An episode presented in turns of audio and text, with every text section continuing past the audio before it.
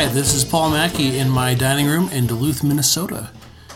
And I've got some more reminiscences for you.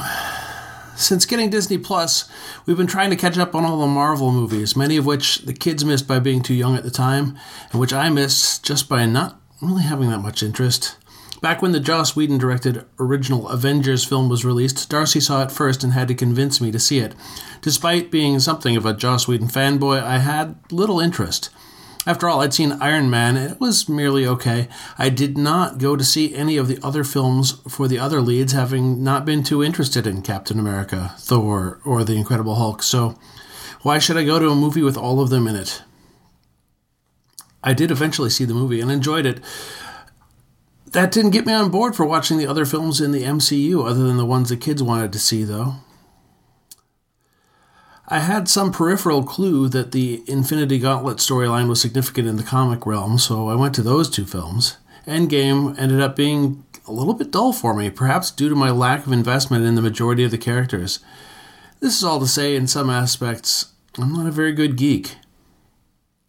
Back in the days when I was working in Between the Lines Studios on their productions, a guy named Scott Corelli launched an interesting project. Scott had been involved in Buffy Between the Lines, and we all got to know each other pretty well doing those shows. The collaboration on the show involved virtual table reads, lots of emails back and forth with the various staff involved in aspects of production. Uh, you know, while I'm thinking about it, I was pleased to hear Clinton Alvord involved in Dog Days uh, he played a character in one of my episodes, the uh, Between the Lions, Buffy Between the Lions season two. Uh, he was Mayor Wilkins that season, and so therefore the character was a key to a major plot point in my episode. But back to Scott Corelli. He had a project he was getting off the ground called Geek by Night an audio drama that was entirely original that he was building from the ground up.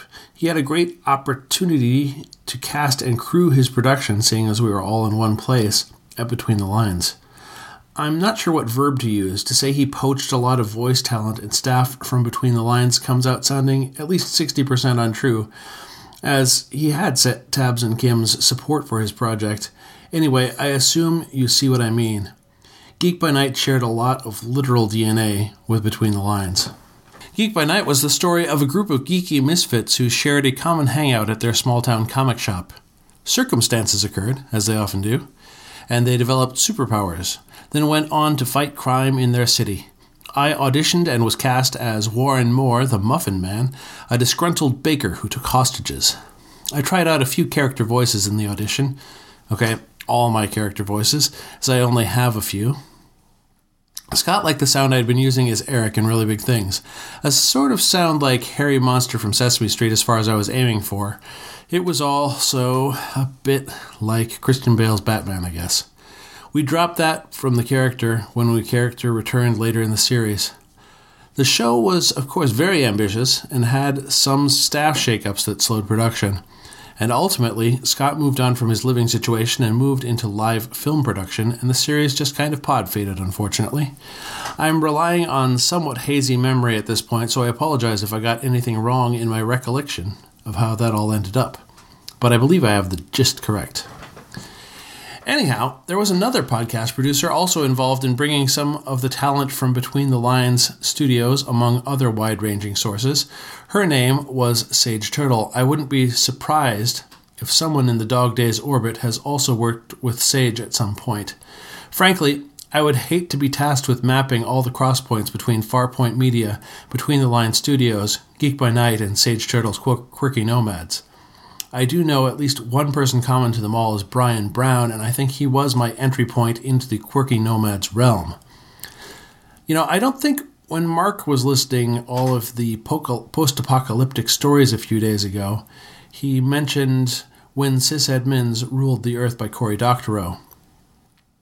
Uh, Mark, if you're unfamiliar with it, it's definitely worth checking out. But uh, anyhow, uh, through the miracle of Creative Commons licenses, Sage was able to produce a full audio drama adaptation of When Sysadmins Ruled the Earth by Cory Doctorow. I think when she presented it to him, it was a complete, though not unpleasant, surprise. I'm pretty certain that Brian Brown was cast in it and plugged it to his friends, and that's how I heard about it. I also listened to subsequent episodes of Quirky Nomads, and Sage puts out calls for performers, or did put out calls for performers, and I, of course, sent her an audition. It felt like a long time before she contacted me afterwards. I started out doing some small voice roles and then did a reading of a complete story and eventually participated in a quiz program and even a game show as well as a role in a comic book adaptation Sage was working on, but I believe never released. Um, you know, priorities change, and I'm pretty certain that Sage was doing all of the production work herself. Uh, if I recall correctly, Quirky Nomads ended, and Sage tried one restart in podcasting afterward. Um, she does still work as a storyteller, though mainly in a live context.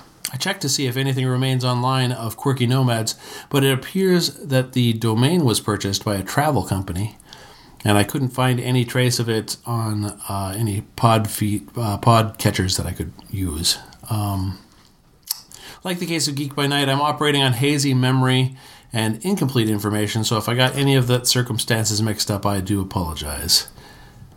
Now, hopefully, you recognize in my discussion at the beginning of this episode that I was using a discussion of my relative geek cred as an in to the Geek by Night story. The best thing about the good parts of the geek community is that it can be all inclusive and you don't have to be the right kind of geek, nor do you have to self identify as such if you don't want to.